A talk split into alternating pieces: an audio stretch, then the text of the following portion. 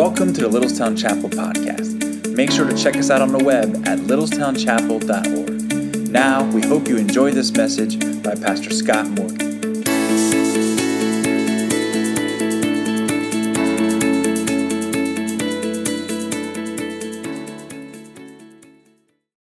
It's time. It's time. We've been talking the last year all of last year about this idea that God is on the move and that God is working in our midst. And many of you have seen God work this past year in your family, in your marriage, maybe in a relationship with someone else. You've seen them come to Christ, or maybe there's been reconciliation, or there's been a breakthrough that you've experienced, or you've seen something happen where God has been working and helping you just keep at it and not give up. And you recognize, I couldn't have done this without the work of God, without the blessing of God, the help of God. God is truly on the move. You've seen that and you know that, and we've been focusing on that all of this year.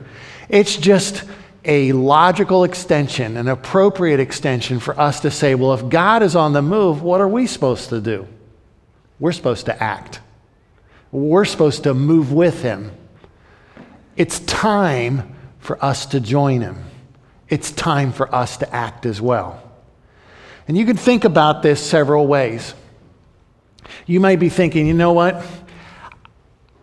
There's a distance between God and I, there's a, a gulf, a, a rift. And I want to get back to him. I know it's time to draw near to God there's somebody I'm not getting along with. Maybe it's in your marriage. Maybe it's with a child. Maybe it's with your parents. Maybe it's with a friend or coworker. And there needs to be reconciliation, and it's time to go back and make friends again. Maybe there's a habit. Maybe there's something in your life that's just holding you down from moving forward spiritually. Maybe it is a, a destructive physical habit that's actually enslaving you. You know it's wrong. You know it's destructive. It's wasting money, time, energy. It's breaking and destroying relationships, and it's time to stop it. But you don't know how, and you don't know what to do. Maybe it's time to deal with that hurt in your past. Maybe it's that time to deal with the attitudes that you just find uh, corroding and, and encasing your life, adding a fog when there needs to be clarity. And it's time to face that hurt and face those attitudes and get the help that's needed. Maybe it's time to speak up. Maybe it's time to shut up and be quiet. Maybe it's time to stand up and take responsibility for something. Maybe it's time that God has been working in your life and calling you and challenging you to a ministry, and maybe it's time to say, God, here I am, I sign up. I'll do what you want me to do. Maybe it's time to take a, a risk, a holy risk, something that God is challenging you, calling you to do, and you're scared to death to do. Maybe it's time to put those fears to rest finally that God is sufficient to provide everything you need to do His will. I don't know what time it is exactly for you, but I do know it's time to trust God and act if He's calling you to do something in your life. Our fears stand in the way. Our distractions make us think that we don't need to do that because I've got more important things to do except that one thing. It might be take time and say it's time to act and get my health under control, get my finances under control, get my relationship, my sleep, my time management under control. Maybe it's time to get an idea of the future, of where I'm going. Maybe it's time to settle that question once and for all where are you going to go when you die? I don't know what time it is exactly. But God wants you and I to act in faith and deal with those things with His help. The distractions keep us away from it, the fears keep us away from that. Ignorance. We don't like to say we're ignorant, but sometimes I just don't know the next step. I'm not sure what to do. And that ignorance stifles me.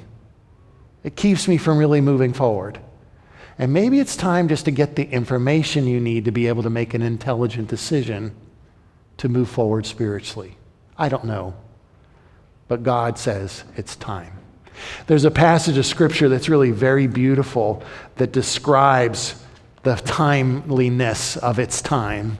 And that's found in 2 Corinthians chapter 6 verse 2. And Frank, if you'd show the, the title slide. We're just going to say it's time for salvation. It's, it's time. Because the beauty of it is, it's, it's time to act on all these things because God is waiting in the wings to come to the rescue. God is standing there and He's ready to help. He's ready to save. He's ready to come and be involved and help you do the things that He's calling you to do. It's time, yes, because He's there to save. It's time to move and trust and act because He's there to help. And when we understand that and see that, it gives us the courage and resources and strength that we need to truly move forward. Now, I want to encourage you to take your Bible and turn to 2 Corinthians chapter 6 verse 2, and that's where we're going to be reading. This is on page 966, 966 if you'd like to follow along. But as you're turning there or looking it up on your smartphone, I, I just want to set the context a little bit for where this is. This is the second letter that the Apostle Paul, early leader in the, the first century church, he's written to this group of Christians that were living in ancient Greece in the city of Corinth. Corinth was like Los Angeles, Las Vegas, and New York City rolled into one. And it was a very wild and woolly trading town, university town, uh, cultural center. And the Christians there just struggled to really identify with Christ and, and live a holy life, a, a God honoring life of peace and, and joy with one another. And the first letter that Paul wrote to them, he was trying to answer a bunch of questions they had about the resurrection, about spiritual gifts, about ethics, and other issues like that. And so he tried to quell their concerns and answer their questions and do all of that. And they reacted to that letter and kind of pushed back and said, I'm not sure we need your help, Paul. Thank you very much.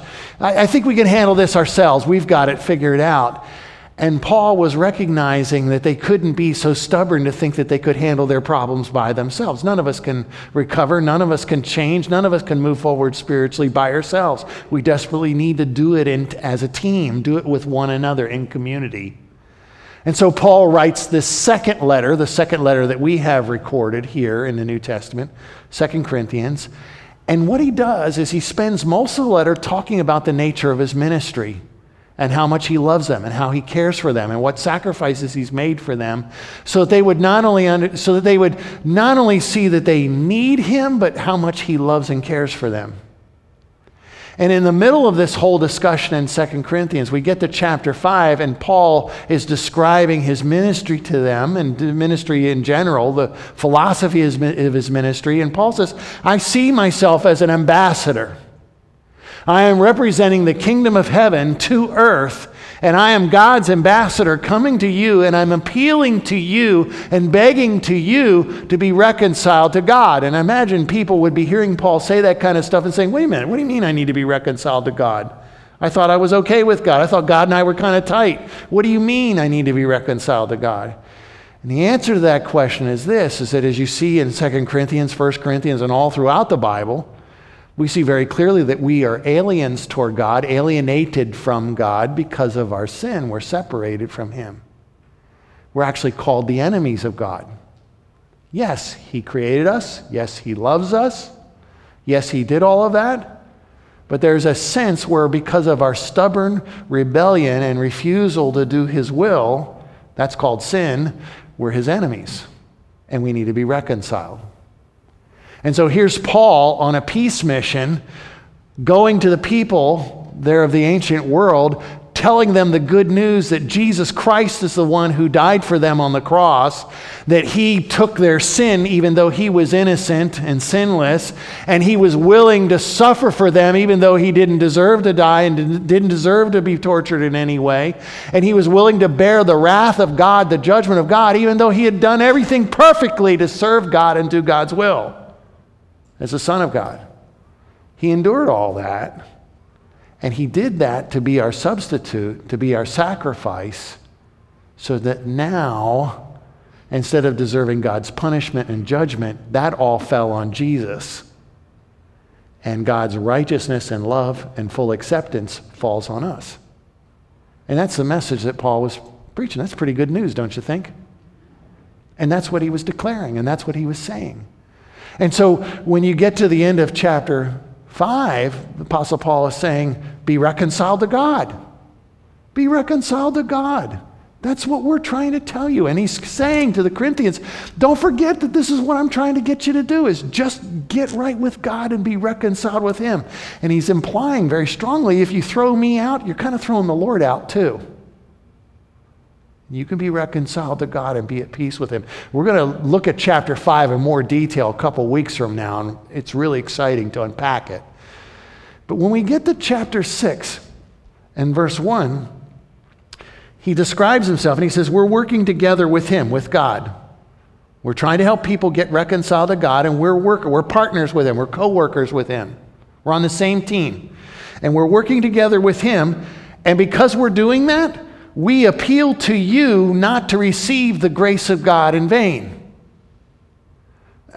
Don't waste the grace that God is pouring out on you. I know some of you, when you think of the word grace, you're thinking of a girl that you knew in school. She was called Grace, or maybe some famous movie actress or somebody like that, Grace Kelly. Or maybe you're thinking about the prayer that you say at dinner. Will someone say grace, please? And you pray, and you know. I almost said now I lay me down to sleep, but I'm thinking about bedtime, not dinner time, so I'm sorry. But that's not what he means when he says grace. He's talking about all the riches that God has for you, all the blessings that God has for you, all the resources that he has for you. Everything that you need that you don't have, but desperately want and desperately need. His power, His wisdom, His resources, His encouragement, His support, the scriptures, His forgiveness, His acceptance. All this is His grace. Did you ever memorize this little acronym? You know, Christians are fond of acronyms, but, you know, G R A C E, grace. Remember that? God's riches at Christ's Expense, very good. That's good. Your Sunday school teacher did a good job teaching you that. God's riches at Christ's expense. That's a very simple little acronym that explains what God's grace is that God's riches at Christ's expense.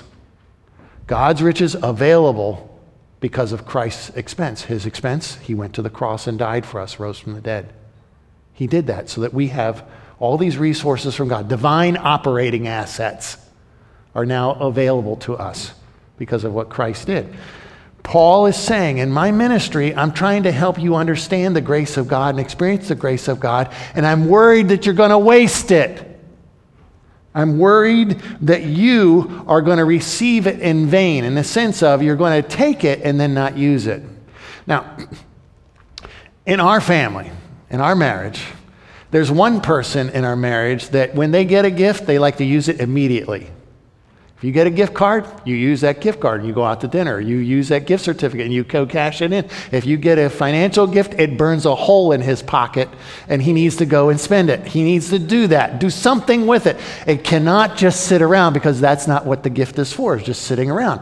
But then there's another member of our, our family who remains anonymous today because she is not here to defend herself. that when, when she gets a gift, she hangs on to it because you savor the gift. You treasure the gift. You think about the gift. They love me. I got a gift from them. This is one, I can't wait to use that gift sometime, but I'm not going to do it right now. I'm going to save it. Okay? That's what makes the world go round. okay? Now, the one person gets the gift and he uses it immediately, and it's easy to forget that you got the gift because you used it. The other person uses the gift and it's easy to forget that you got the gift and you never use it. We have skiing lessons that we have never used. In fact, it's expired because we never cashed them in. Now, it didn't help the one winter there was no snow when we had the gift certificate, but we never got to do, I still don't know how to ski. Some of you are imagining that. I did ski one time, and all I did was cartwheel down the hill, and I said, I'm done. I am done. This is too dangerous. There is a sense, and you know what? I, I just want to say this for the sake of marital happiness and tranquility because you're going to go talk to the other member of my marriage. Both ways are good in dealing with gifts. They're appropriate. I just want to say, we're going to, can't we just get along? But Paul is saying to the Corinthians, you have these resources from God and you're wasting it.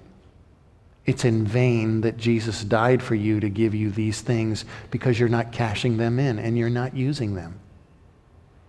You have the grace, the gift of God to fight against sin and break sinful habits. You have the grace to experience forgiveness and acceptance. You have the grace to study and learn the Word of God. You have the grace to be able to go and do the ministry that God is calling you to do, to forgive one another, reconcile with one another. You have the grace available to do all this, and you're wasting it because you're just letting it sit there and you're not using it. And in all of this, Paul is challenging them, and he kind of comes to a bit of a climax here in verse 2. And this is where we're going to sit down and, and talk about it even more right now. Because in verse 2, he's saying, This is why you must not waste the grace of God in your life. Why you need to take advantage of the and cash in these divine operating assets that Jesus Christ has generously provided for you. Would you read verse 2 with me? For he says, In a favorable time I listened to you, and in a day of salvation I have helped you. Behold, now is the favorable time. Behold, now is the day of salvation. This is God's word, and we need to listen carefully to what it says. The Apostle Paul, in all of this, is challenging us to utilize the gracious resources that God has provided for us because today is the day of salvation. Now is the time. It's time to do what God is calling you to do because He's right there to help you. He's right there to come to the rescue. He's right there to hold you up and sustain you and keep you and provide for you and save you so that you can do, go do what He's calling you to do. Today's the day. Now's the time because God's there to rescue you. Now, what we're going to do is just spend some time meditating on and reflecting on what 2 Corinthians chapter 6 verse 2 says. Is a good verse to memorize and just reflect on. But the way we're going to do it is we're going to start at the end of the verse and work our way to the front of the verse. Okay? So we're going to start with that word salvation. It's the day of salvation. And he talks about getting saved and a day of salvation and things like that at different times. And it's important for us to really think about what this means when it says that God wants to save us or that Jesus saves. My friend Denny Mazenouv, who lives up in Quebec, Canada, loves the Montreal Canadiens, a great hockey team. And he has a picture in his dining room it's very sacrilegious, but it's hilarious, okay? And, and I think it's, yeah, I'm sorry, what does that say about me? But it's a, it's a picture of a goal in hockey, and, and the goalie's wearing the, the goalie pads, and he's got the big goalie stick and the big goalie glove. And who is the goalie? It's Jesus. I mean, it looks just like the Jesus from the paintings. And he's catching the puck just like that, and it says underneath, Jesus saves. And other people say, well, you know, when we say, you know, Jesus saves, are we saying that he has a banking program? What kind of interest does he give? And, and I say, I'm saved, or you say, I got saved. And, you know, what do we mean by that? And we say it so often that we, it sounds so familiar, but what does it really mean when we say salvation or that I got saved? And it simply is a, a word, set of words in the New Testament. Just means that God came to the rescue and you let him rescue you. You saw the need to get rescued and you asked him to rescue you. That is a very humbling thing. I remember my senior pastor, the first church, my first boss, first church I served at many years ago, talked about going to the Ocean City with his family. And as they went to the ocean, he was out there swimming and he'd gotten a little too far out and he started getting a cramp in his leg and he was kind of in, a, not over his head, but you know, it was too hard to get back in. And he said, it was the most embarrassing thing I ever had to do. I had to raise my hand and ask the lifeguard to save me. And the lifeguard chugged on out and came out and he didn't say, just stand up or, you know, anything like that. It, he came right out and he pulled him back in and that was fine. He was saved. He wasn't drowning, but he could have drowned because he couldn't get back in.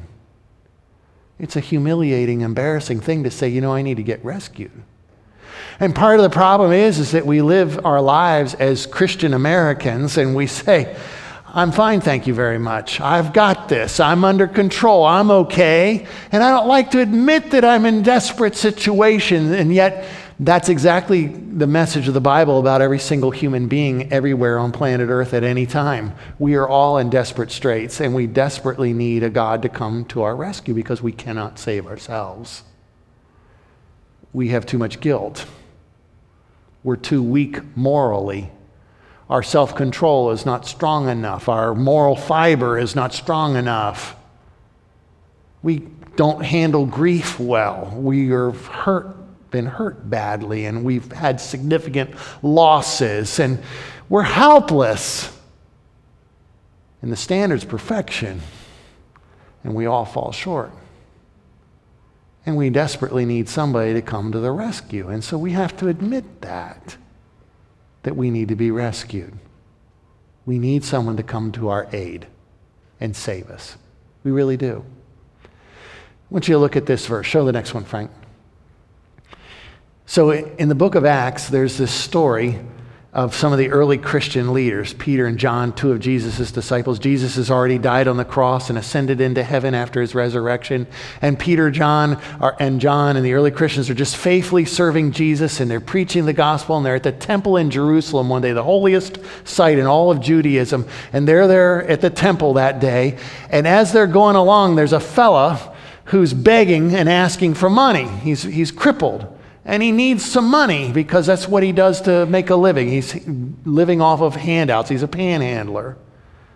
And he cries out, Peter and John, can you give me some money? Can you please help me like that? And Peter looks right at him. He says, Look, I don't have any money, no silver, no gold, but I'll give you exactly what I have. And what I've got is this In the name of Jesus Christ of Nazareth, I command you to stand up and walk. And the guy jumps right up, starts walking, starts jumping, starts dancing, starts everything. He's immediately healed. You get what Peter did? I don't have a handout for you, but I can heal you. Jesus doesn't want to just give you a little money, he wants to save your soul and fix your body. And so he did that. And so here's this guy dancing around, this cripple. He's now healed. He's doing ballet. He's doing tap. He's doing all this kind of stuff. He's just dancing. He's celebrating. He's doing cartwheels. I, I'm sanctified imagination, but just all of that, it was creating a commotion, creating a scene, because the cripple, the panhandler, has been healed and he's celebrating and shouting and everybody's cheering. And peter and john are so excited. And this big crowd forms and they can't believe it. And peter seizes the opportunity to start telling people about what happened.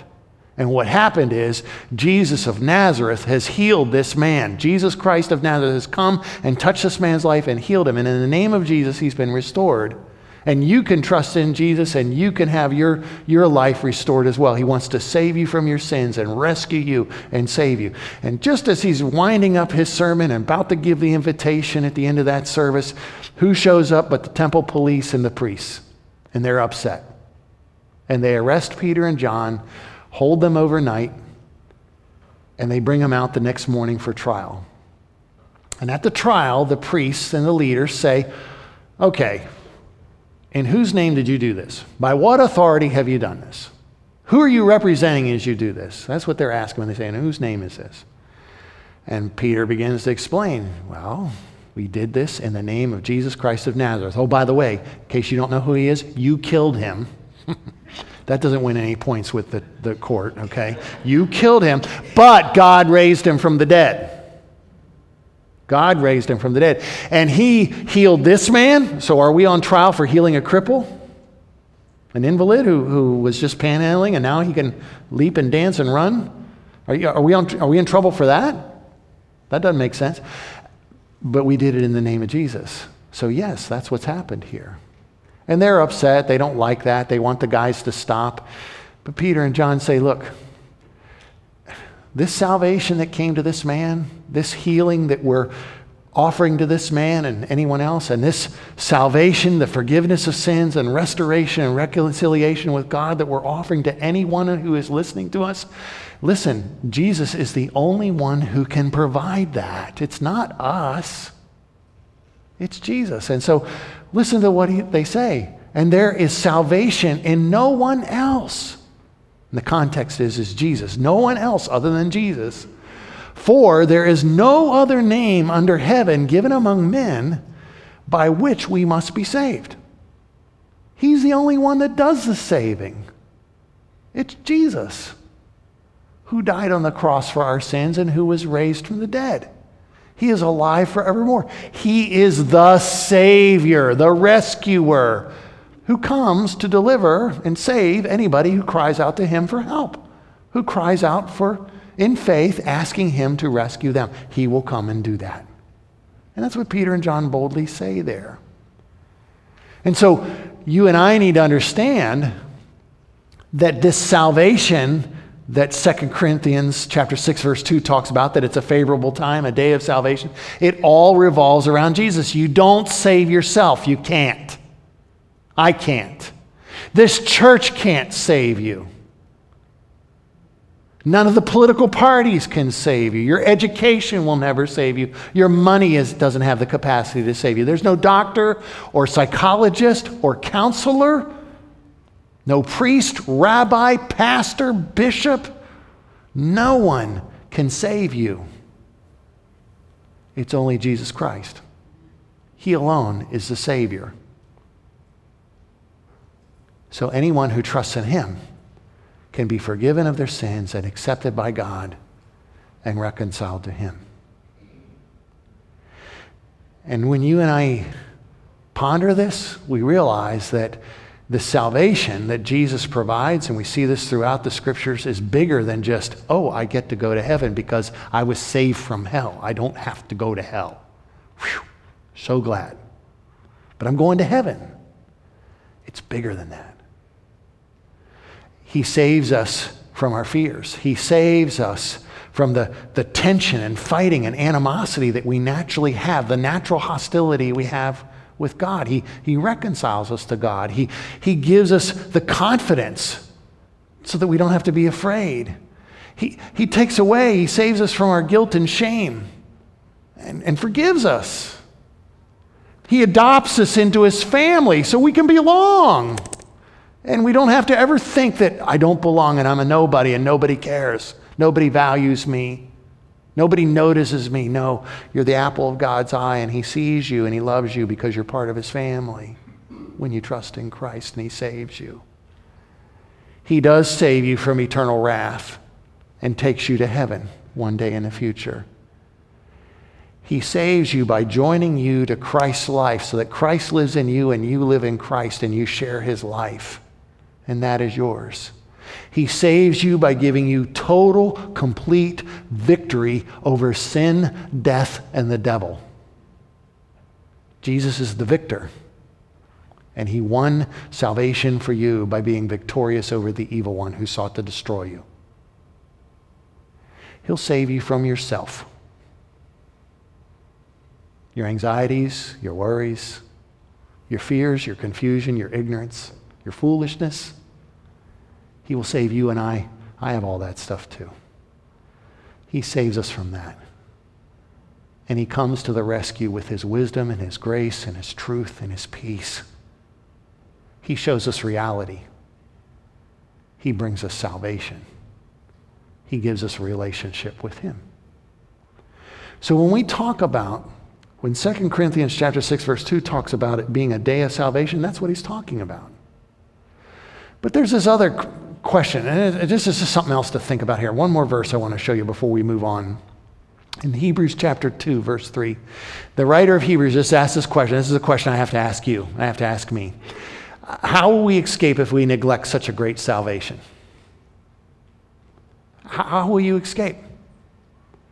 And the writer of Hebrews is trying to get across this point. There is no escape because you cannot save yourself. Your parents and your heritage cannot save you. Your education, none of those things will save you. You desperately need to be rescued, and Jesus is the only one who can and will do it because he's done it by dying for you and rising from the dead. How will you escape if you don't accept that salvation? There is no other hope for you or me. He alone is the Savior.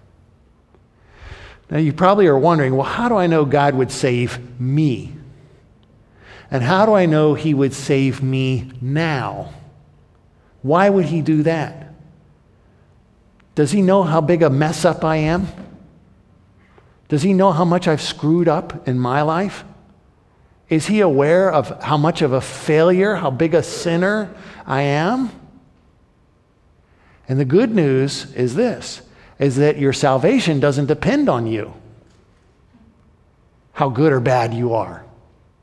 It doesn't depend on that at all. It depends on how good He is, the Savior. And He is mighty, mighty good and willing to save you.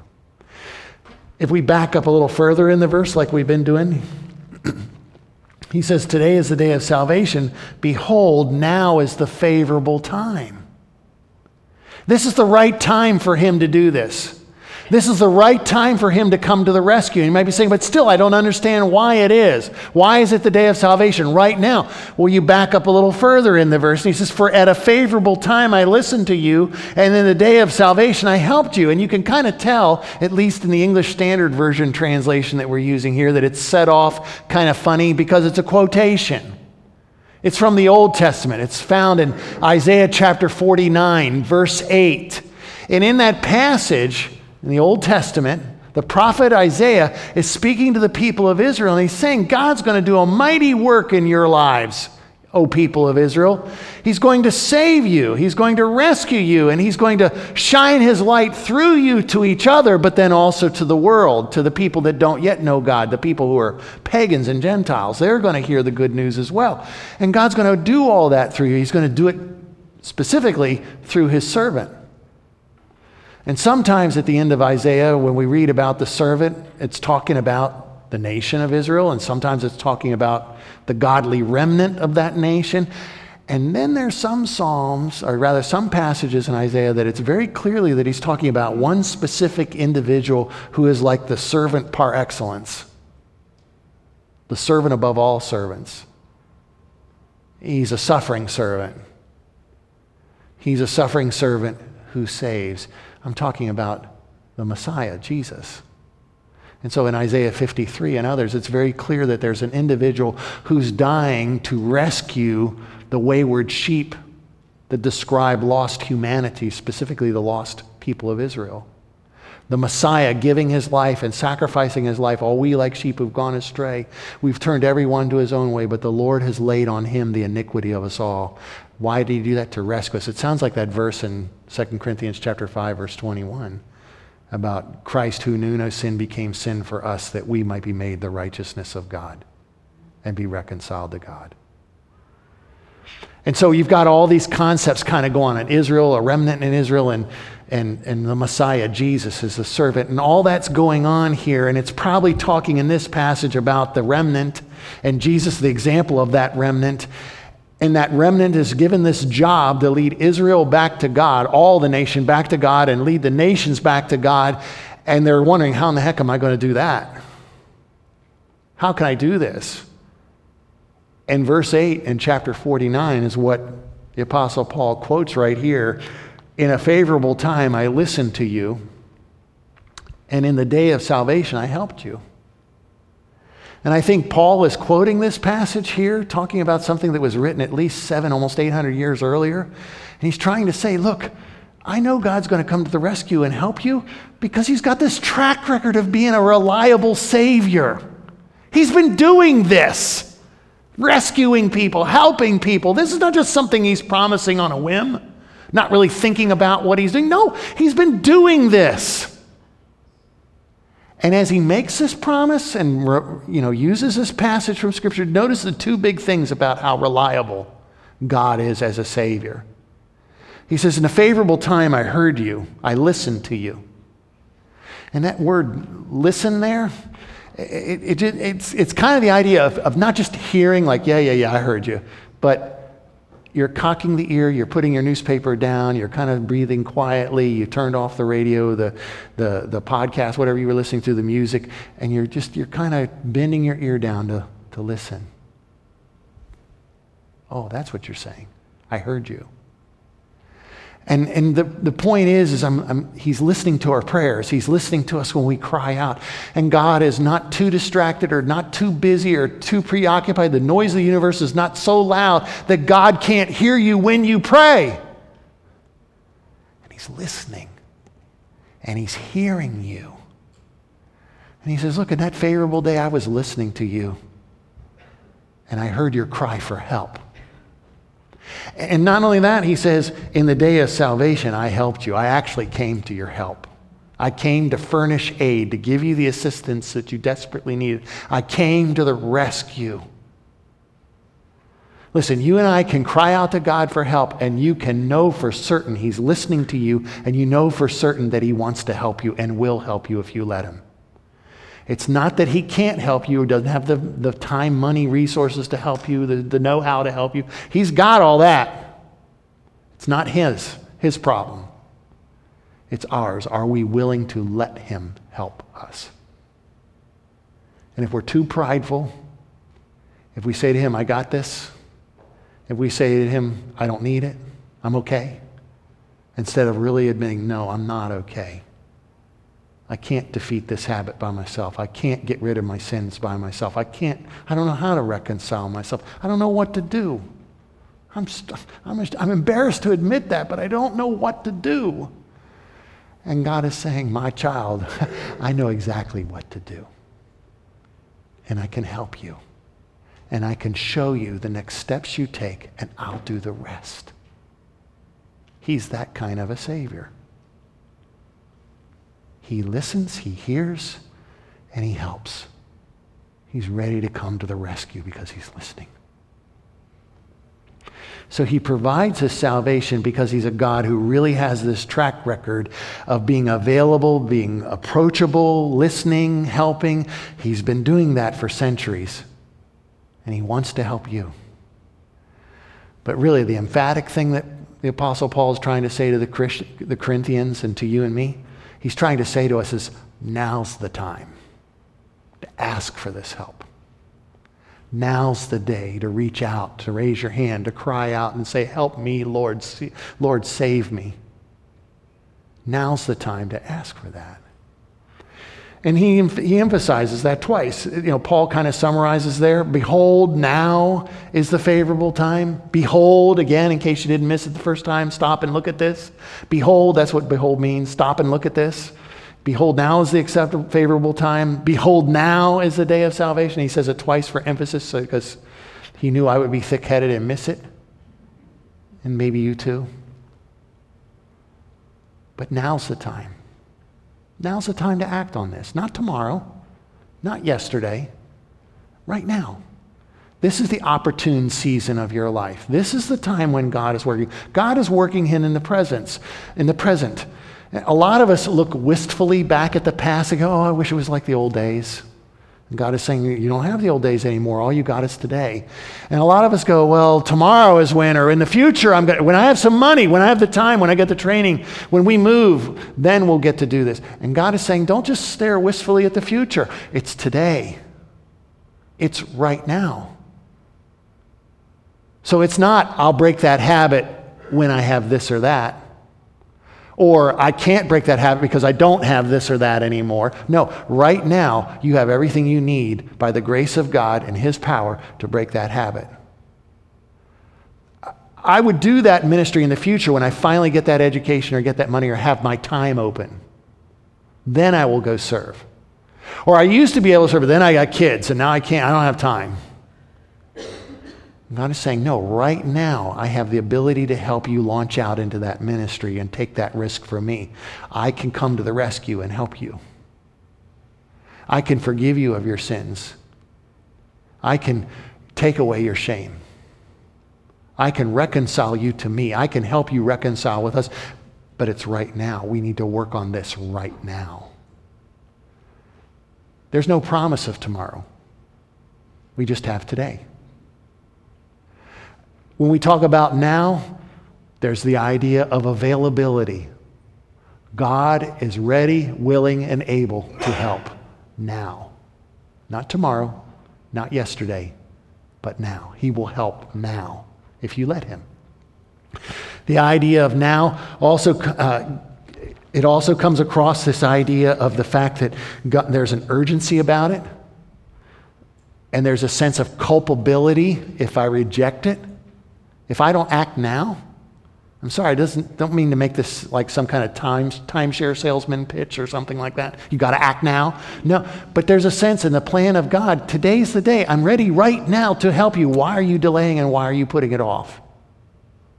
So there's this there's sense of urgency. I need to do something about this now because God is available now to help you. He's available. There's an urgency. There's a present I'm not sure what the right word is, but He's present and He's there to help. There you are, you're on your bicycle. They finally took the training wheels off and you're pedaling fast and furious, and He's running right behind you to catch you if you fall. He, he's that, that lifeguard, that coast guard, just orbiting, orbiting in station above where that ship is sinking, ready to lower the line and lowering the line to, to rescue those sailors. They're going to drown in that storm. He's there. The paramedic waiting at the firehouse to come to the rescue. Those are all pictures of what your Heavenly Father is doing, how He's ready to save and rescue.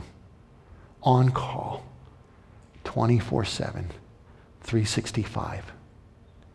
Always listening, always ready to help. He's there now to rescue if you're willing to trust Him. This is so important for us to see, so important for us to act on.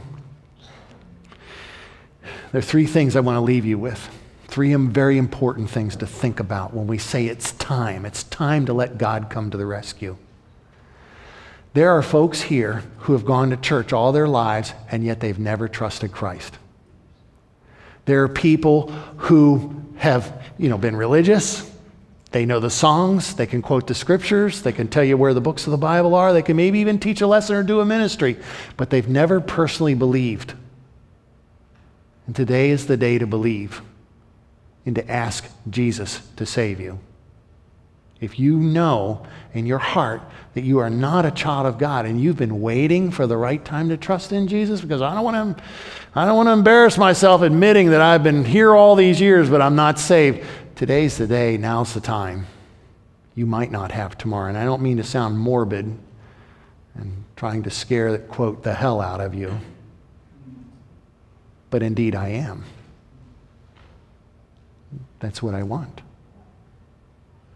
And if it frightens you to act, that's not bad. That's not always bad. So today's the day to trust in Christ if you've never trusted him. And I'll be up front here, and if you'd like to pray with someone, pray with me. I'd be glad to talk with you about, explain what it means to trust Christ. And you could be saved today. You could enter into this new relationship with Him. Some of you are saying and thinking this, well, you know, this is nice, but I'm already saved. I'm saved. I've been saved. I've been saved for a long time. I want to challenge you. Do you really understand what that means? Do you really understand the richness and depth of what it means to be a saved person? Are you looking at it as a transaction? I prayed a prayer and Jesus saved me, and it's just this little transaction we engaged in? Or has it actually transformed your life? Has it really changed you? And I am convinced that one of the ways that will change you is if you and I got a bigger picture, a clearer, sharper, high definition picture of what is all involved in salvation. And I'm excited because in spending some time extra time in the New Testament just thinking about salvation, I'm beginning to see that there are all these metaphors, all these vivid word pictures to describe what salvation is, is like. It's like adoption. It's like reconciliation. There's another 50 cent Bible word, redemption.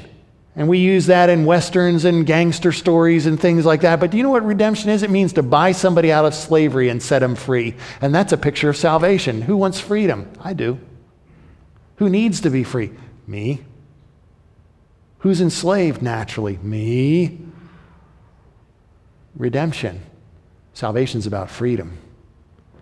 Salvation is about peace, tranquility, and serenity with God, but also in your soul. Salvation is about being reconciled to God and then experiencing a reconciliation with other people as well. Salvation is about finally settling the question of your eternal destiny. Do you have a will? That's nice. Do you have a life insurance policy? That's great. Have you made living will arrangements for your end of life care? Have you done those types of things? Have you prepared for retirement? That's wonderful. What about when you die? Have you settled where you're going? Are you going to heaven or not? Why leave that to chance? Salvation's about a home in heaven. All of these are very vivid pictures. Some we're familiar with, others we're not as familiar with. But this fall, we're going to be looking at each one of those and exploring what it means to really have salvation in that realm of our lives. And what you and I are going to learn as we do this, it's so exciting. I, I can't wait to, uh, Pastor Josh and I, for, to share these things with you because I tell you, it's not just about that transaction, it's about the transformation. It's about what salvation does in my life today and how it changes me. And so I encourage you to come back next Sunday and the Sunday after that to grow in your understanding of the, the beauty of the salvation you have in Christ. But I ask you to do one more thing. This is the third thing, and I'm excited about this one too. I'm asking you to consider inviting a friend to come along with you when you come back next Sunday or the, the week after and the weeks to come. Just invite them to come along. Maybe they're lost. Maybe they're looking for a church. Maybe they, they don't know the Lord. Maybe they're, they have a great need for the salvation. They need forgiveness, or they need a, a sense of belonging, or they need the freedom. Invite them to come with you. Maybe you've talked to them about the Lord, you're praying for them, your heart's broken for them, but invite them to come. And I know it's crazy because you got to get the kids here and get dressed and show up on time, and you're not even sure you're going to be able to make it, but maybe that'll be a little motivation to get here yourself consider inviting someone to come with you, someone you care about. Listen to the message together, and then afterwards, this is the extra mile you can take. Okay? Take them out to lunch, take them out to breakfast, and talk about what you heard. What do you think of that? Did it make sense? And they say, that guy was entertaining, but I didn't understand a word he was saying. And you know what? I'd love to hear about that because I'd like to get my act together and I could use some saving in that realm myself. But take the time to talk with them. Build that relationship with them. Share a meal with them. Say a prayer for them. Maybe invite them back. But every week, not only will there be a word of encouragement for every Christian that's here, but there will be a word of encouragement and welcome to everyone who hasn't yet trusted Christ as well. And I encourage you to think about investing in your friendships that way as well. So, you know what? Today's the day. Now's the time. God's on the move, and He wants us to act. And we can do those actions. We can make those choices. We can do the things He's calling us to do, the things that are hard, because He's there to rescue us. It's a day of salvation. Don't miss it. It's here for you too. Would you pray with me, please? Father in heaven, I want to give thanks to you for the salvation that we have in Christ. And I want to thank you that you took the risks, you came to earth, you gave your life, you sacrificed it all so we could be forgiven and accepted by you. And I thank you that this salvation, this rescue is available to every person that trusts in you. I ask that, Lord, you would help us to share that with others. I pray that, that we would not hold it to ourselves, but that we would give it away freely. And I pray that we would claim it for ourselves and make sure that we've put our trust in Christ and that we're relying on Him. And I ask that you would give us a deeper understanding of all the riches and glory and beauty we have in King Jesus, our Savior. So I ask for your blessings upon my friends who are here today, these dear folks who've come to worship with us. In all of this, Lord, may we be drawn into your presence and do your will for your glory. And we pray these things in the name of Jesus. Amen.